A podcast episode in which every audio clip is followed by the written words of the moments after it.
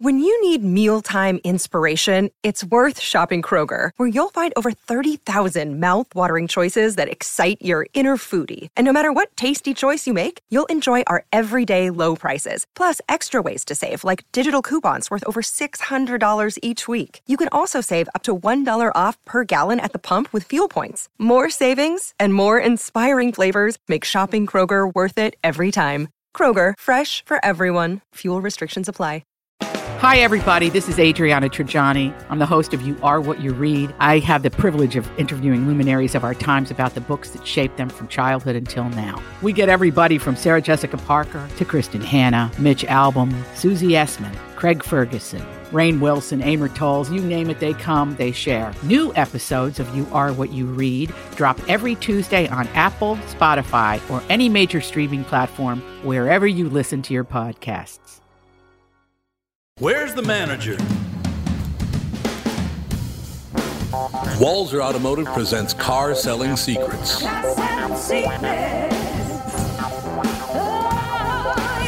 Welcome to Walser Automotive Group's Car Selling Secrets. It's Thursday, episode 122. Uh, The it's been a podcast while. they Yeah, I said think would never last. I think we're at 122. This is Mm-hmm. going to be a fun episode. We're going to be telling cab driving stories. Special guest, first time on the show, sitting to my right. Jim Stairs. Andy Brant Bernard, Like Tommy. and both of them at the same time. Yeah, I, I, just, sorry. I didn't know where to come in, so I just it was my I just fault. bulldozer. We'll be back after this exciting announcement from one of our plethora of sponsors. Michael Mean like- Bryant, Brad Sean Bryant. What's the latest? Uh, we're just trying to represent people who've been injured through no fault of their own. We're trying to talk to them before they talk to an adjuster or before they take a settlement that isn't something they should get based upon their injuries. How many people are out there in different, not in the law business, that love to run around scaring people before you even get to them? Well, adjusters will want to settle cases and they want to close files. So, based upon that, they do what they have to. Um, I think there's a lot of circumstances where they probably act as attorneys where they're not attorneys and they try to explain people's rights or they give them a certain view that if they look at it. And what I always say is this if the adjuster really truly thinks the offer they made makes sense, they'd have them come see us, you know? And that's exactly my question is you have to understand who has the best, your best interest in mind, correct? Well, you want to know what your rights are. You know, whether Yep. or not you Yep. decide you're going to hire us or not, that's a choice. It's a free consultation, and you want to understand what your all your rights are and what coverages you have. And plus the fact I hang out with you, so you got to be a good guy if I'm hanging out with you. Eh, maybe. Okay. Ladies and gentlemen, Michael Bryant, Bradshaw, and Bryant. Hey folks, Brian Zepp here. Spring is gearing up, and if you're like me, you've already got the itch to hit the road. Make sure you and your motorcycle are ready with Dennis Kirk. Whatever you ride Harley, Indian, Metric Cruiser, or Sport Bike you'll find what you need at DennisKirk.com. They've got 160,000 parts and accessories in stock, clothing and helmets too. Order before 8 p.m. and they ship the same day. Plus, shipping is free for orders over 89 bucks. Get in gear and head to DennisKirk.com. Take it from Zepp. They ship today.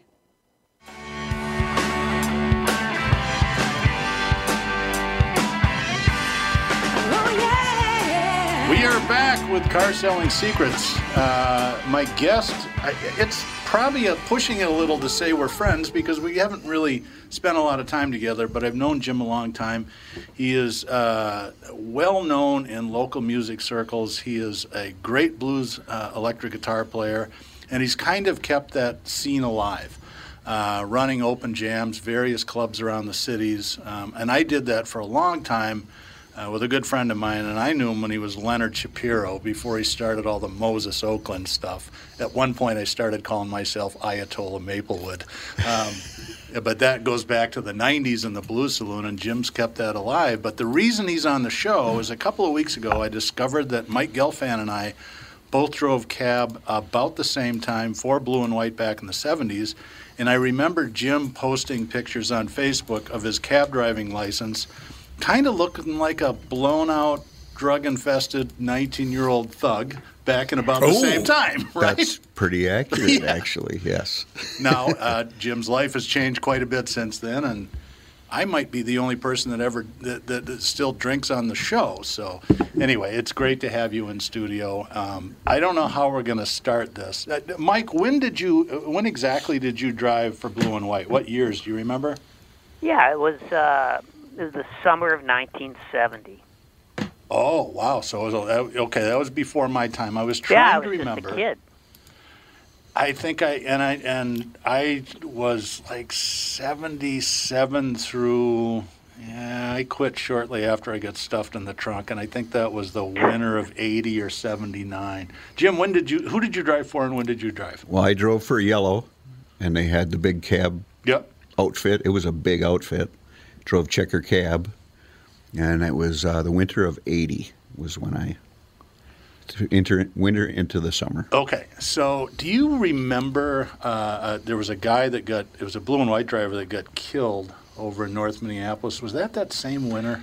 Uh, no, Maybe it was the year before, and I, so that's I'm, I'm trying to reference. I'd that. remember that. I, I yeah, was, I remember that. I was working for the union at the time, which is a great story as well. But I, I sadly I trained this guy in Oh, because back in those days, you remember I don't know if they did it at yellow, but at blue and white, you rode around with one of the senior drivers for a couple of days, and you know, no, we were just thrown to the wolves. did they just toss you the keys and say don't Yeah, smash it Buy up? a Hudson map, and you, there you go.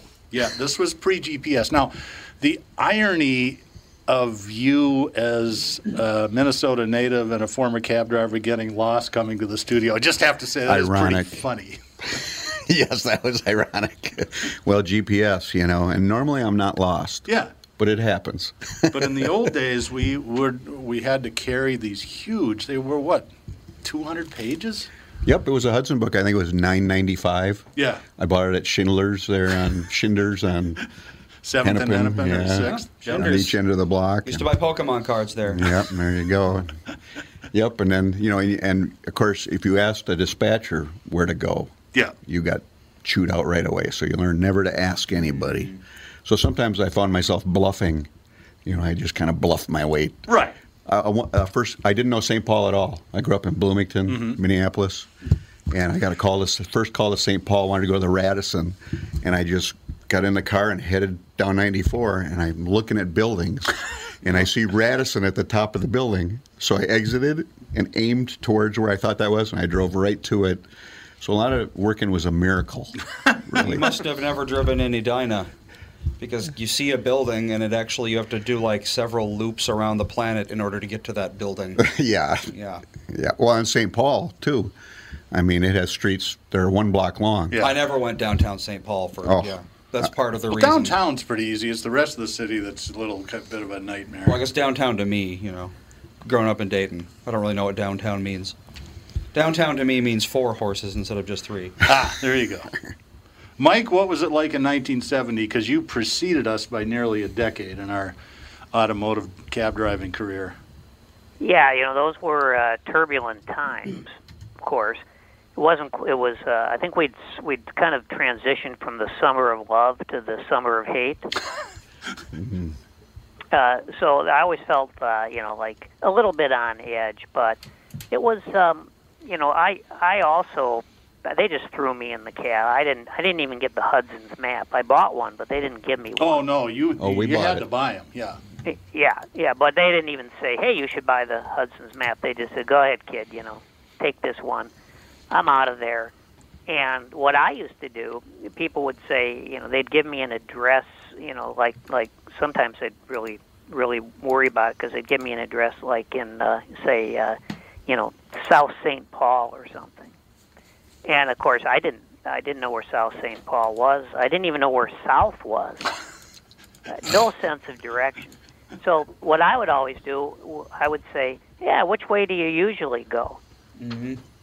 And usually that worked. Although sometimes they'd say, "I ain't never been there before, kid," you know, and then you were kind kind of on your own. But um, I, I was kind of inspired. I think it was a couple of things. First, I was inspired because I, I I never thought of anything but driving at night. So I, uh, you might say the night was calling to me. That's a little too poetic, but with my sleep disorder, you know, I, I wanted to drive at night. So that was one thing. And then in an odd, perverse way, I was sort of, I was sort of inspired by uh, Kerouac, you know, on the road. Which was, of course, the, uh, the the first book of the Beat generation, which came a little before then, but not that much before then. So it was sort of like a combination of being on the road, being your own guy, and and also the sense that I knew I was going to have to go out into the real working world pretty soon. Not that cab driving isn't working, but I was going to have to go to a regular job. So I wanted to have a job like that, and uh, I I made a lot of rookie mistakes. I imagine you guys did too. You know, maybe maybe going somewhere I shouldn't have been going. Yeah, I I was actually pretty fearless. I would pick up people anywhere. Yeah. And what's different in the cab driving world versus like the modern Uber thing is that you know by uh, by by statute, if somebody hails you, you Right. have to pick them up. So there's two ways to get rides as a cab. One is through the dispatch service, where people call call in for a cab, and the other is people just flag you down like in the movies. And you know when you think about it, that's I, I w- wouldn't be comfortable doing that today, but when you're 18 and you're you're still Right. bulletproof, right? Oh, yeah. That's right. Yeah, and And I was I was 19 or 20, uh, and uh, so like I think it was about my second day on the job. I uh, I in, in those days, Blue and White was on University Avenue, so I would just head down University toward downtown, waiting for something. And uh, that day, I managed to make it downtown, and uh, it was about eh, this was probably about you know 10 o'clock at night and uh, the dispatcher calls out an address. I said, "Yeah, I'll take that. You know, I'm just a block away." And uh, so at the the address it turned out to be the address of a bar, and the bar turned out to be Mousie's. Ah, I know Tom remembers Mousie's. I remember Mousie's. I have a Mousie's Yeah. Pick up- story actually. Did you pick up So- Dave Moore? no, no, Dave made the Dave would have been a Jimmy Heggs. That was yeah, his but he, bar. he used to always talk about Mousies on bedtime news with right, Dave right on bedtime news. Yeah, yeah, because Mousie's had a reputation, but I didn't know much about it. So I walked in there, and it was like you know, it was basically standing room only. There was bedlam in there. I'd never been in in a uh, in a bar like that. Um, I think the only bar I'd ever really been in was the, probably the ones on the West Bank, like uh, you know, like like Triangle. Uh, the Viking and the Triangle. Yeah, Palmer's. Triangle, of course, was great because Yeah. of all the you know Willie and the Bees and all that. But this was a little different. and so I I go up to the bartender and I said, "Yeah, you know, uh, Jimmy, I'm I'm here for Jimmy." You know, he called for a cab, and the guy just points to, like toward the middle of the of the bar. He says, "He's over there." Which didn't help me much. But uh, I asked around. I, I made my way to the middle of the bar. Jimmy was sleeping on the floor. So we really needed a cab then. As Yeah. probably were a third of the pa- patrons at Mousie's at 11:30 in the morning. so. Yeah. So, and naturally, of course, being uh, OCD and a, and a, and having germophobia, I was immediately repulsed by the fact this guy was on the floor and he was going to get getting be getting into my cab. Right. It only got worse from there. Can I tell my quick Mousy story? Sure. It's one of my favorites. It's when I used to live over on, in Kenwood. I'm driving downtown to do some voiceover work one time, and I drive by Mousie's, and there's a man and a woman out front of Mousie's, and you could tell by the way they were swaying back and forth, they were just hammered, and it was about 11 in the morning. One of those deals, right? And they're in front of Mousie's, and they're just feeling each other up like there's no tomorrow, and dry humping one another. I mean, right there on the sidewalk in front Oh, of. Mousie's, right? I've experienced oh, yeah. that in the cab. You, yeah. you- yeah, you understand that. So the great thing is, I go do the voiceover at the Foshay Tower, Bob Schultz. I finish, Ah, I get back in the car. I go the other way on Hennepin Avenue. She's gone. He's laying face down the sidewalk, humping the sidewalk. They served a pretty substantial cocktail there for Yeah. about 35 Yeah. cents. That doesn't say much for her, but you know that's another story. Yeah. That's true. Jim They were or, interchangeable, but uh, but I guess if you're that drunk, Jim or you Mike. pick up a lot of people who are that drunk when you're driving a cab. Uh, at least that was my experience. yeah. Sure. Did That's either of you it guys ever remember uh, hearing stories about a, a, a legendary passenger in the Twin Cities named Mel Hansen? I did not know.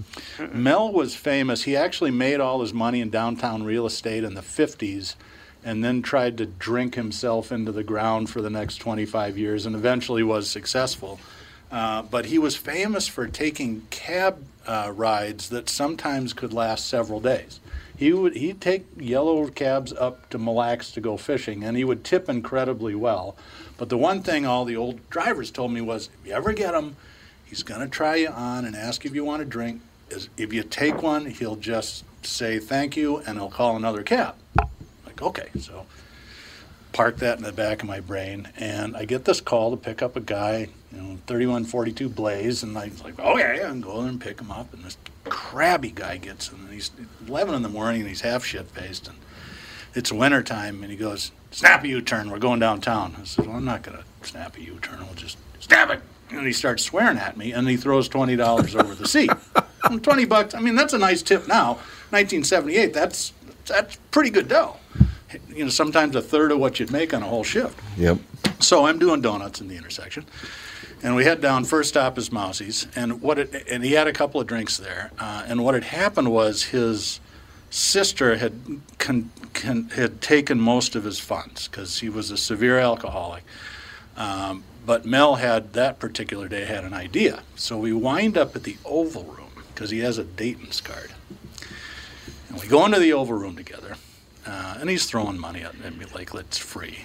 And he says, "All right." He gets a salesperson, says, "Grab some shirts." And I said, "What size?" He goes, "Doesn't matter what effing size, just grab some shirts." So I'm like grabbing armfuls of shirts, and he's grabbing pants and all kinds of stuff, and it's like, it's like twelve hundred dollars worth of clothes, which is a lot of money then. Throw it in the back of the trunk. He goes, "Take me to the Flame Room." Well, the Flame Room was another notorious bar on On Nicollet. 13th and Nicollet, kind of where I think Ping's is now, if you're familiar with the neighborhood. And it was a hangout for dope dealers and pimps and all kinds of people with alternate streams of income that didn't always get reported correctly to the feds. Um, we get out front and he goes, honk the horn. So I honk the horn once and he goes, honk the effing horn. So I'm just leaning on it and he gets out and he's standing on the roof of the cab. And he's not a big guy. I mean, he's may- maybe 5'4 and 140 pounds or something like that. And he's already hammered, so he's having a hard time standing up. Sure enough, the bar empties out, and they see this white guy standing on top of the cab. And he goes, All right, open the trunk.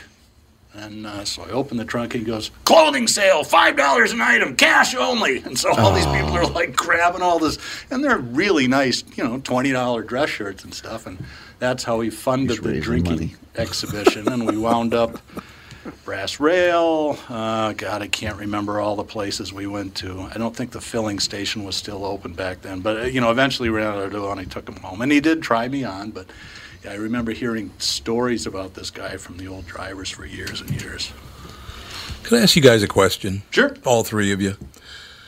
I was watching TV the other night and I saw something I haven't seen in about three years.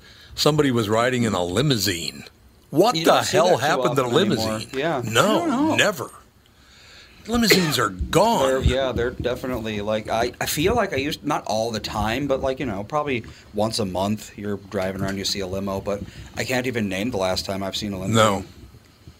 No.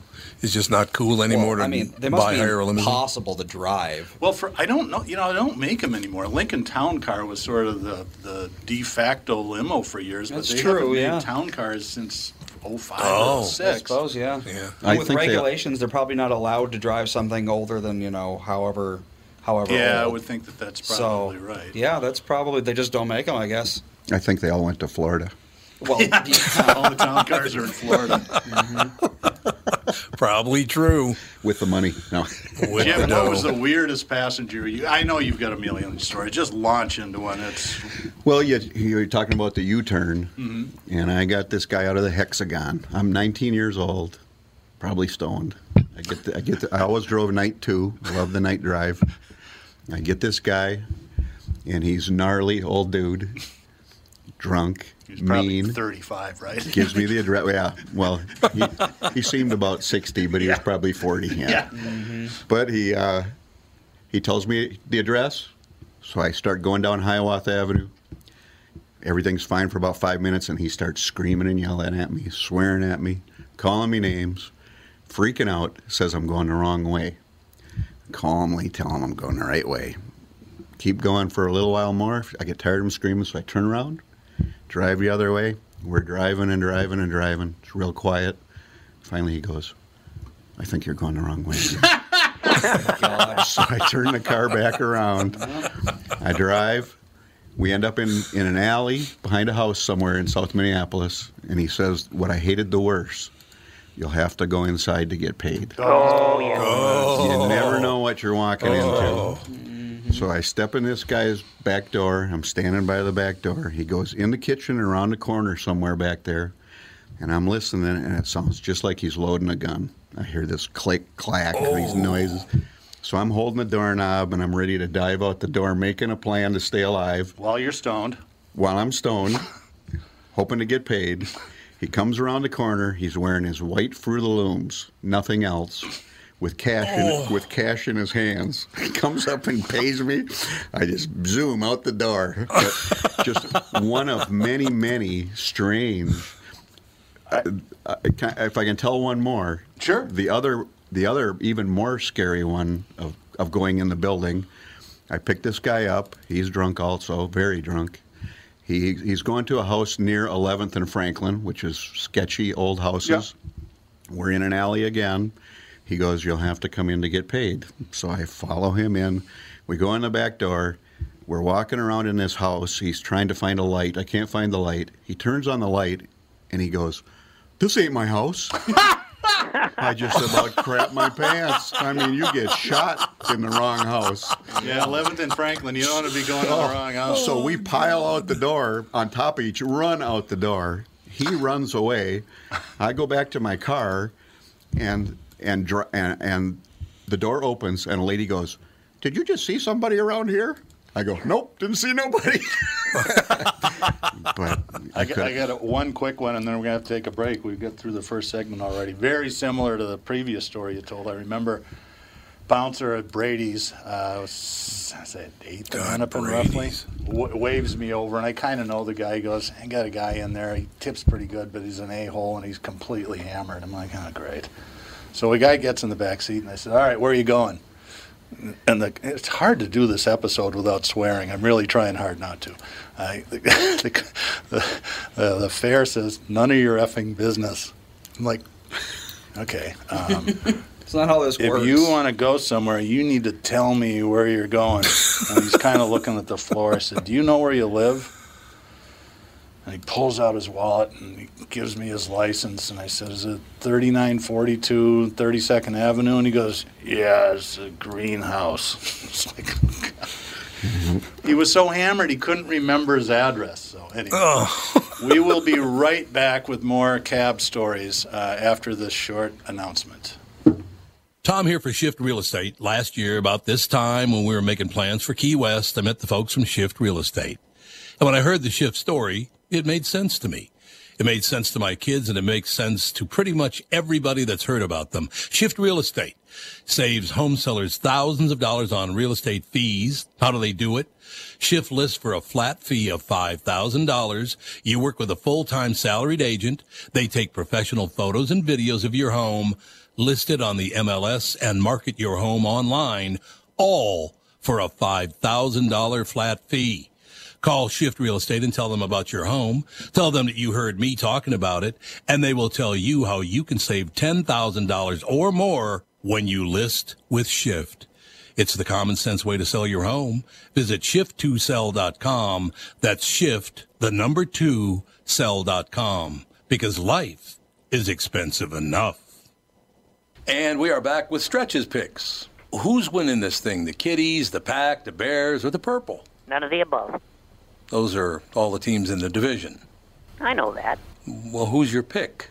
I'm going with Sabre Plumbing, Heating, and Air Conditioning. What? It's not a football team. Sabre is one of the largest Bryant dealers in the state, which means you save. Yep, I'm going with Sabre, Sabre and Bryant, doing whatever it takes to keep you comfortable. Oh, uh, one more thing, Tom. What's that? Visit saberheating.com. Tom here for Continuum Weight and Wellbeing. If you were like me and constantly finding yourself in weight loss mode, I have great news. Continuum is here. It's new and they're doing it differently. There are no meal replacements or foods you're required to purchase. They specialize in customizing meal plans for you using all whole nutritious foods. They don't just focus on weight loss. They're upfront with their pricing and most importantly, Continuum is designed for long-term success. Schedule a free consultation. Find out more today. Simply go to their website, Continuum weightwellbeing.com or call or text them at 952-491-6527 and catch the Continuum team on my podcast on Thursdays 11:15 a.m. I've learned so much from them and I know you will too. Continuum Weight and Wellbeing Life beyond weight loss mode.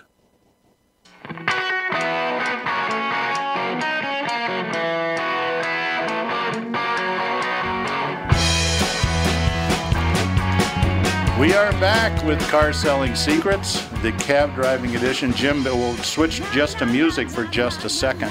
Say, Um, Doug, who's the musician who made this song? Yes, it's actually my wife and I, and so we, we play bumper music that's not copyrighted, so we don't get in trouble. If you want to have bumper music on the podcast, just send me some MP3s, and we'll fade them in, use them for fade ins and fade out. Um, before we get back to driving stories, let's talk a little bit about music. Uh, I, I, I really, I'm glad that you've kept this scene alive, and it's not just you. There's a lot of other people involved too. But tell people uh, about where you play, where some of the hot open jams are, so on and so forth. And and you know, it's kind of like a little bit like little league, right? Uh, where everybody gets to play, and some guys are great, and other ones is like, all right, you're learning. It's very interesting, you Yeah. know, and I'm, I'm I think I was born to do it because I just seem to be able to get along with anybody and, and make it all work. And you know, you, the trick is is you have to please a bar owner, Mhm. an audience, and you have, of course, the the jammers coming. Well, number one's the bar owner. Yeah. So you you could make either of the other two angry. Yeah. But, you know, we just we plug away anyway. Well, I, I currently I have a jam in Bloomington at the at the Everett McClay VFW. We do that first and third Sundays. now, is that the one that's behind Cub? right? Used to be a roller rink. Yeah, it yeah, used to be a budget power. Yep. And uh, that's going really well. We're just packing them in that place, and we get a lot of great players too. Well, you had Mick McCormick on here. He, you know, he started coming to the jam, and I just hired him to be in the house band because Oh, he's wow. outstanding. You know, Mick's great. Yeah. And uh, I also do Wilebski's. I did Wilebski's this Tuesday Blues Jam, and that jam's been going since Frogtown. Yeah. I also went to that jam Yep. with with uh, Leonard Shapiro, who's See, when now I first started Moses going down there, the, the- Leonard was the second guitar player, and Mm-hmm. Danny Neal was the opener, and they're just a terrific band. And Stevie Ray Renfrew, who was the Stevie Ray of Stevie's comedy uh, deal, was the harmonica player. And he had, Mm-hmm. I still tease him, he's got an, he's a pretty good harmonica player, but he did all this weird sort of karate moves while he's soloing. It's the weirdest thing in the world. Mm-hmm. And one quick Blues Saloon story. So this was, yeah, I don't know, 93, 94, and we're playing. And we'd heard about, he was still called Kid Jonny Lang at the time. He was 15, young hotshot out of North Dakota, just moved to the cities, hadn't, you know, re- Bruce McCabe hadn't written Lie to Me yet. He just had just started his career. But none of us had heard him play, and he signed up. He's there with his dad because he's only 15. And he gets up and he plays a couple times, uh, tunes, and he's really a terrific guitar player for 15. Although at that time, every young blues guitar player wanted to be Stevie Ray Vaughan, so it was just like, oh God, another Stevie. But he was clearly head and shoulders above the rest of the young gunslingers that were. But I'm thinking to myself, all right, without sounding snotty, there's guys in every town that can play like that. What is the big deal? And so in the next set, he says, "Hey, do you mind if I come up and sing a song?" We're like, "Yeah, okay." And I don't know if it was Stormy Monday. It was, you know, it was the blues standard that you played way too many times. And he opened his mouth and went, "Holy crap!" now, now I get it. Where did that forty-year-old soulful voice come out of that skinny little white kid from North Dakota? And a year later, he put his band together and was kind of off to the races. So that was fun to see that. Great kid, by the way. Yeah, He was a wonderful guy. I remember the first time he appeared on the morning show. I know he was, I, what, 16 maybe, something like that. And that, when he Yeah. broke, he was about 16. 16 or 17, I think, when that first album, the Blockbuster, came out. I swear to God, I thought he was going to pee his pants. he was terrified. You have I that was effect on thrilled to be on the show.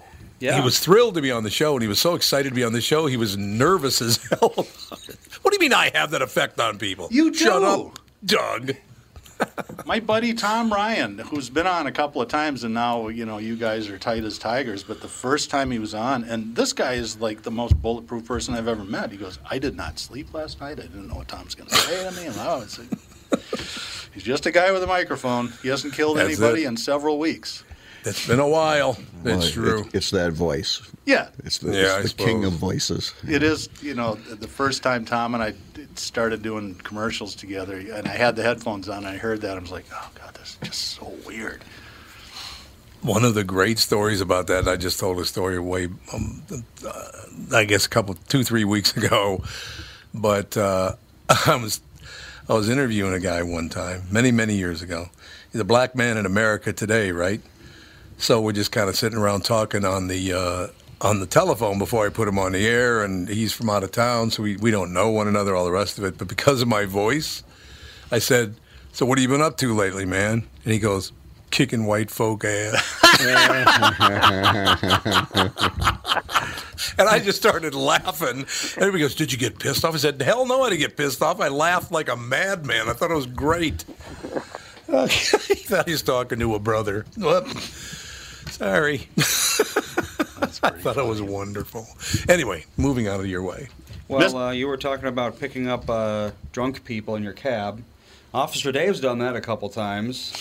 He was just telling me uh, a while back he picked up a guy who blew a .26. Ooh, That's Whoa. yeah, that's like uh, that'll kill you if you're uh, you know not hardened to the You know, in my band days, I used to get pulled over fairly regularly um, because I, you know, was in the car business and I'd be driving a demo with a demo dealer plate on the back at 2:30 in the morning.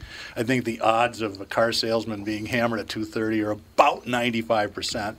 And I always have, you know, I'd have a beer in between every set, but so I'd have four beers in seven hours. I, you know, I'd but there was a couple of times that I'm like, ooh, God, I just, you know, I'm not in trouble. And I'd blow like a .045 or a .5, and I'm like, man, if you, if you, because in those days Yeah. it was .1, then you got to be pretty hammered. that's yeah, oh, that's actually yeah, Well, I pretty, s- pretty deep into it. yeah, Well, I also get pulled over every once in a while too, you know, but I haven't drank for 35 years. yeah.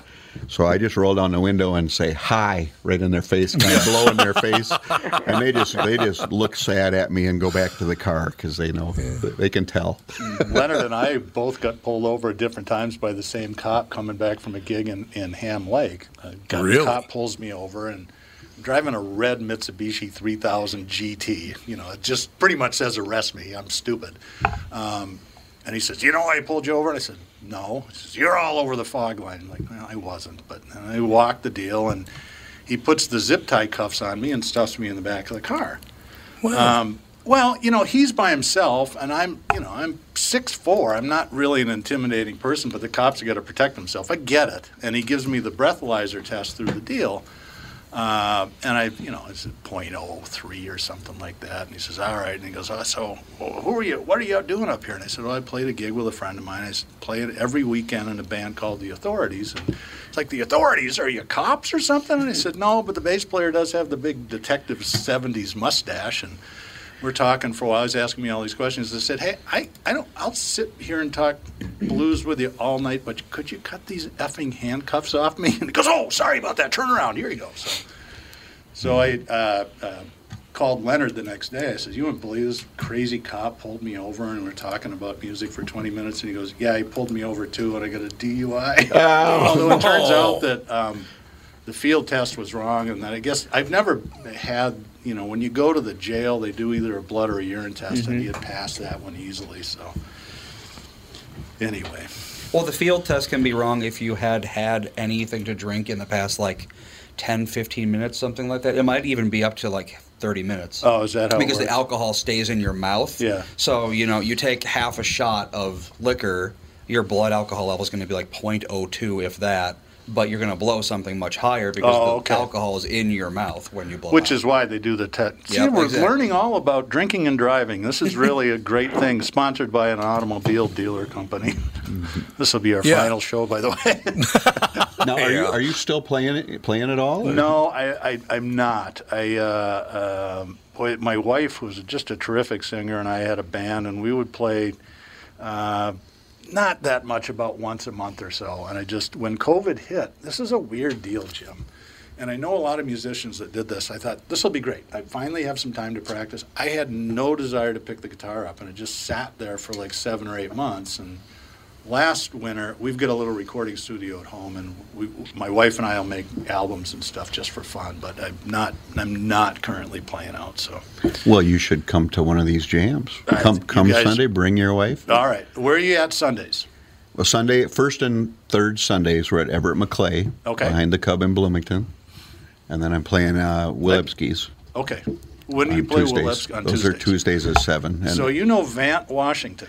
yeah, Vant hasn't been around for a little while. Reverend Vant. Yeah, he was the Yeah. deacon at the Episcopal church that I went to, and I could tell on when he spent a little too much time at the Blues Saloon because sometimes he'd fall asleep during service on Sunday. Sometimes he fell asleep while playing at the Blue Saloon, but the Blue Saloon can be kind of a fun place. It is. That's a great for those that have never been there. It really, it's. I think it's nicer than the old club.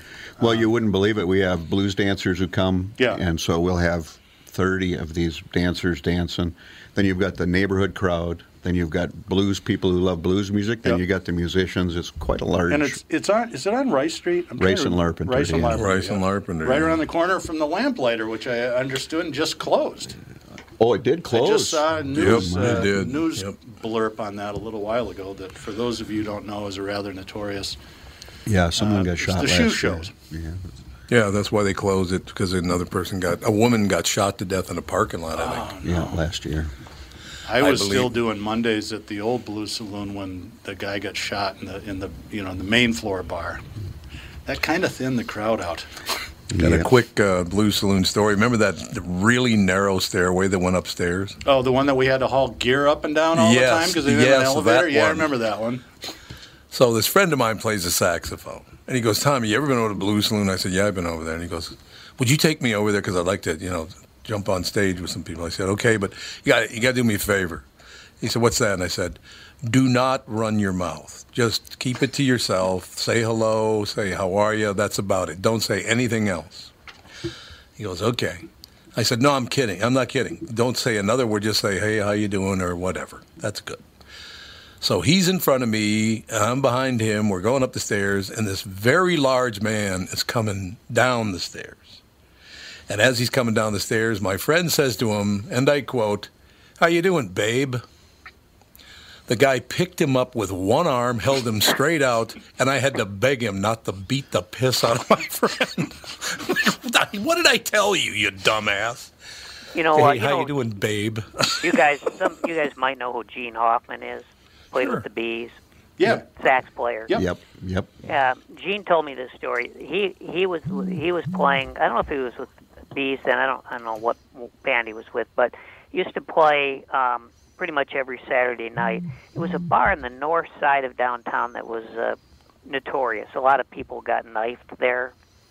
Um, God, I wish I could remember the name of the bar. North of St. Paul or Minneapolis? No, it was just on the north side of downtown Minneapolis. Oh, it was called uh, uh, something Alley, uh, Peacock Alley. I That remember one? Peacock Alley. It was a diff. This was a different. Oh, this one. was It different. God, I wish I could remember exactly. Was it less dangerous? It was very dangerous. Most Yeah. of Oh, those yeah. bars actually were. Even the Moose uh, Lodge was a, on Plymouth and was a little Right. dangerous. Well, this place was. It wasn't quite. You remember the Savoy? Oh, sure. Oh, sure. Yeah. Now that that could be dangerous. Th- This was a slightly different one. This was pretty notorious, if there's such a thing as pretty notorious. And uh, but he told me that on Saturday nights it was pretty much routine when someone would get stabbed. and and it wasn't you know. And then someone did. People got killed every now and then, but uh, he said they would just sort of rope off the body, and then people would dance around it.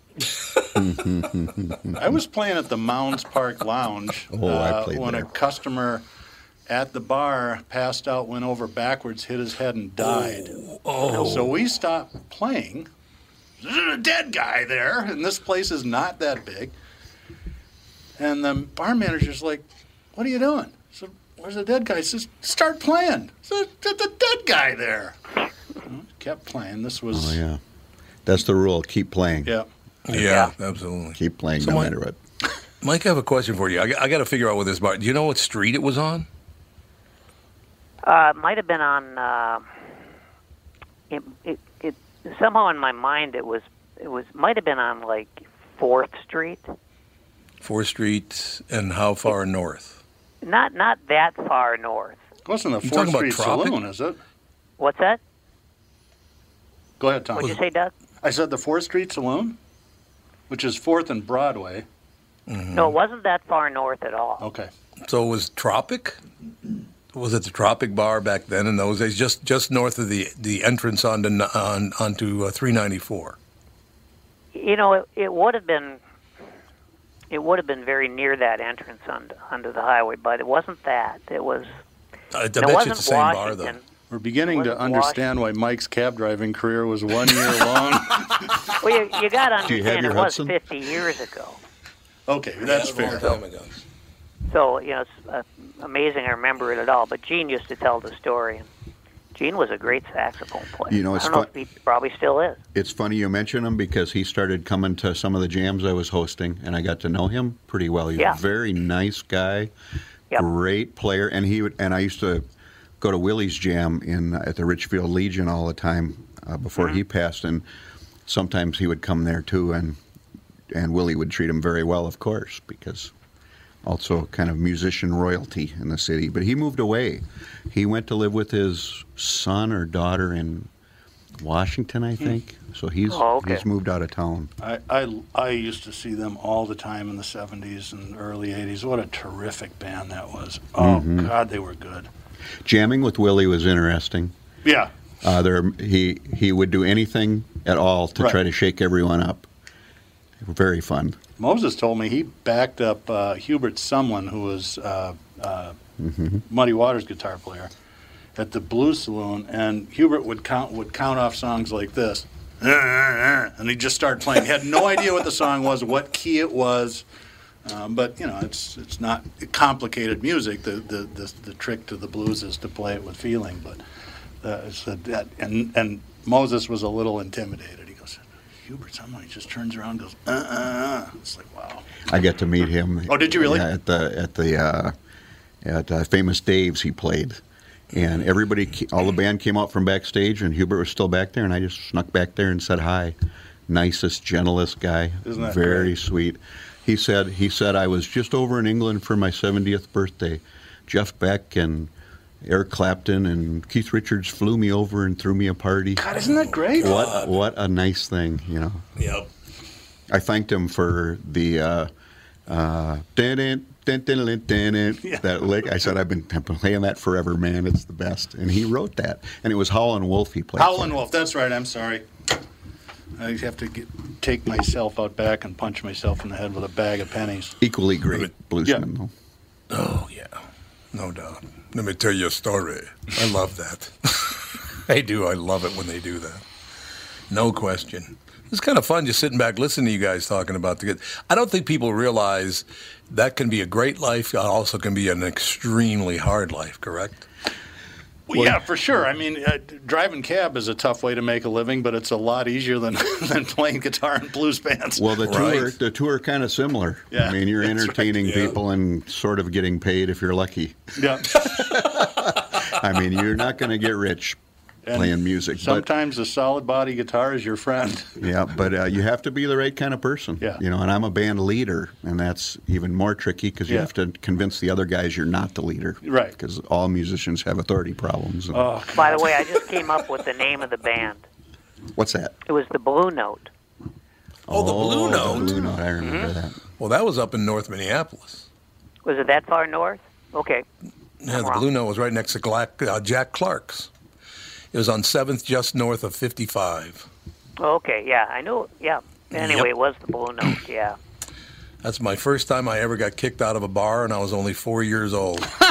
Your voice story, hasn't I'm- changed yet. I'm sitting. I'm sitting at the bar. I'm four years old, just you know, hanging out, watching him play bumper pool. And a guy playing bumper pool looks at me. I'm four years old, and he says, "What do you think I should do with this shot, kid?" I said, "I don't know, pal." a four-year-old kid. I don't know, pal. like right. Should have said, Very I don't nice, know, babe. Hey, babe, I don't know what to tell you, babe. Nah, that was great. Oh, Jack Clark's. That was another great bar. The Blue Note and Jack Clark's. That's phenomenal. You know, I That's wonderful. I mentioned the Fourth Street Saloon, which is on Fourth and Broadway. It's just Sure. west of uh, 94 a little bit. I was playing in a rock band, uh, and we had a gig up there in the 90s. And the, the, the band leader, the front man, who's a really good friend of mine, opened the set with brown sugar. I'm like, dude, are you out of your mind? Not a good Fortunately, idea at that everybody was so hammered in the audience that they're like, this is great. Yeah. I'm like, "Come on, Yeah, let's not sing. Let let's hear whip the women. yeah, women. whip the just women about- just around midnight. Yeah, it's not. Yeah, you don't want to sing that up in that neighborhood. I think that's I just, I just came up with the address for the Blue Note. Not that anyone cares anymore, but it was 622 11th Avenue North. Yeah, that's exactly it. Yep, It's just yep. just south of Plymouth Avenue. Yeah, you were right. Yeah. And again, Jack Clark's right next door. Mister Mister Nibs was up there. All that stuff. There were tons of Oh, bars up Mr. there. Ned, sure. Absolutely.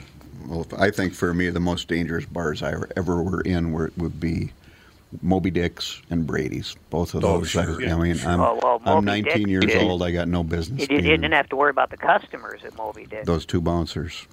Yep. Was Chuck one of them at the time? Do you remember? Was one of the guys named Chuck? I tried As a not to friend of talk to mine, him. a friend of mine that was a bouncer at that bar, and I'll never forget walking. This guy, I have huge hands. His hands were twice as big as mm-hmm. mine. I mean, this guy was big. And as I'm walking up to him, I'm, gonna, I'm about to say, "Hey, Chuck, how you doing?" He says to this guy, "Look, here's how it is. You can go out the front door and go home, or you can go out the back door and go to the hospital." exactly. And many yeah, did. that was true. I used to Oh, play at a that was true. place on the east side called Pebbles. It was like Seventh and Minnehaha or something, and neighborhood. It's close to the Mounds Park Lounge. Same clientele. When they'd get kicked out of Mounds Park, they go to Pebbles, right? A, but the bouncer there was a pretty good guy. His name was Cowboy, and he was like six eight, probably three and a quarter, and he wore a big cowboy hat. So he looked like you know, it just looked like a statue. And every once in a while, somebody would try him on, and I'm watching. He's in a kind of a hassle with a guy at the door, and he sticks his hand out, grabs the guy by the neck, and he goes outside and don't see anything. And he comes back in, and we're set break, and I go over and says, "Hey, cowboy, I saw you a little tussle at the door. Everything okay?" And he goes, "Customer zero, cowboy 487." it's like, why would you mess with somebody that big? I mean, I even know. if you take him out, he's going to fall on you and kill you, Yeah. right? It's David and pretty Goliath. amazing. So uh, we have Tire Carver for one last little story because we are at the end of the show. Okay. Oh, we are already Yeah. gone. Tire Carver. No, just didn't want didn't didn't want to interrupt the middle, but I just wanted to thank Tom on the morning show. I won the Jim Gaffigan tickets this morning. Oh, there you go. So, Oh, for just wanted to say Christ's thank you. sake. It's not fair. Jim who? Gaffigan. Jim who? Yeah, there okay, you go. smartass. That's great, man. I'd love to see him. I think that He's a great I guy. Just I watched some of his specials, and I think I think he's just terrific. He's a great, great comedian. Andy, what did he give you the first time you met him as a as a teenager? the poster. What did it say on the poster? Said, Congratulations on getting out of prison. I think I was 15. He was 15. Gaffigan, Gaffigan gives him a poster that says, "Thank, congratulations on getting out of prison." Oh, Tom, I got to tell you this quick. We uh, we had some dealers in from out of town do, on the Walser tour, and we took them to your favorite restaurant in, in Bloomington, uh, Lela. And uh, Love it. A young woman comes over and says, "Ah, this is your first time." I said, "No, I've eaten here several times, as is my friend." These people, it's their first time. They're from out of state. She says, "Well, is it a special celebration?" And I said, "Yeah, he just got out of prison." She's like, her eyes get really big, and he says, "Yeah, I'm on the Dateline show next week. I can, if you want to watch it." I mean, and she's like, "Oh my god!" And there's a couple sitting to the table next to us, and they're just cracking up. It was funnier than hell. So, anyway, a fabulous meal uh, uh, we had. I've never had a bad meal there. If you're looking for a fun and affordable place to, to go, it's in the old Sofitel, which is now is it a Sheraton? I think. Mm. I think I it's think a so. Sheraton. It's the old uh, uh, Chez Colette's, but it's now a, uh, uh, Yep. a new restaurant. It's been there for three or four years, and it's just It's terrific. fun place to go. By the way, you gave me a great memory to leave with because when you brought up, you know, Moby Dicks and Brady's and all that, as a teenage boy, I'm, I'm a, I'm a uh, stock boy at Dayton's, and, and I'm, I'm a teenager, got some money in my hands. I get to go to Music City, I get to go to Music Land. Remember, that corner was just phenomenal. I mm-hmm. loved that corner. Mm-hmm. Seventh and Hennepin. God, that was great. Venice Cafe. Northside Love the Venice. Venice, Cafe. Yep. The Venice was great. The Haberdashery right up the street. Indeed. This could go on forever. I think we're going to have to have Jim back, and we'll tell more stories about cab driving and guitar playing in old Minneapolis. And this has really been fun. So it's the end of our show. We will be back next week for episode 123 of Walser Automotive Group's Car Selling Secrets. Drive safely, everybody. No DUIs. Drinking and driving is bad.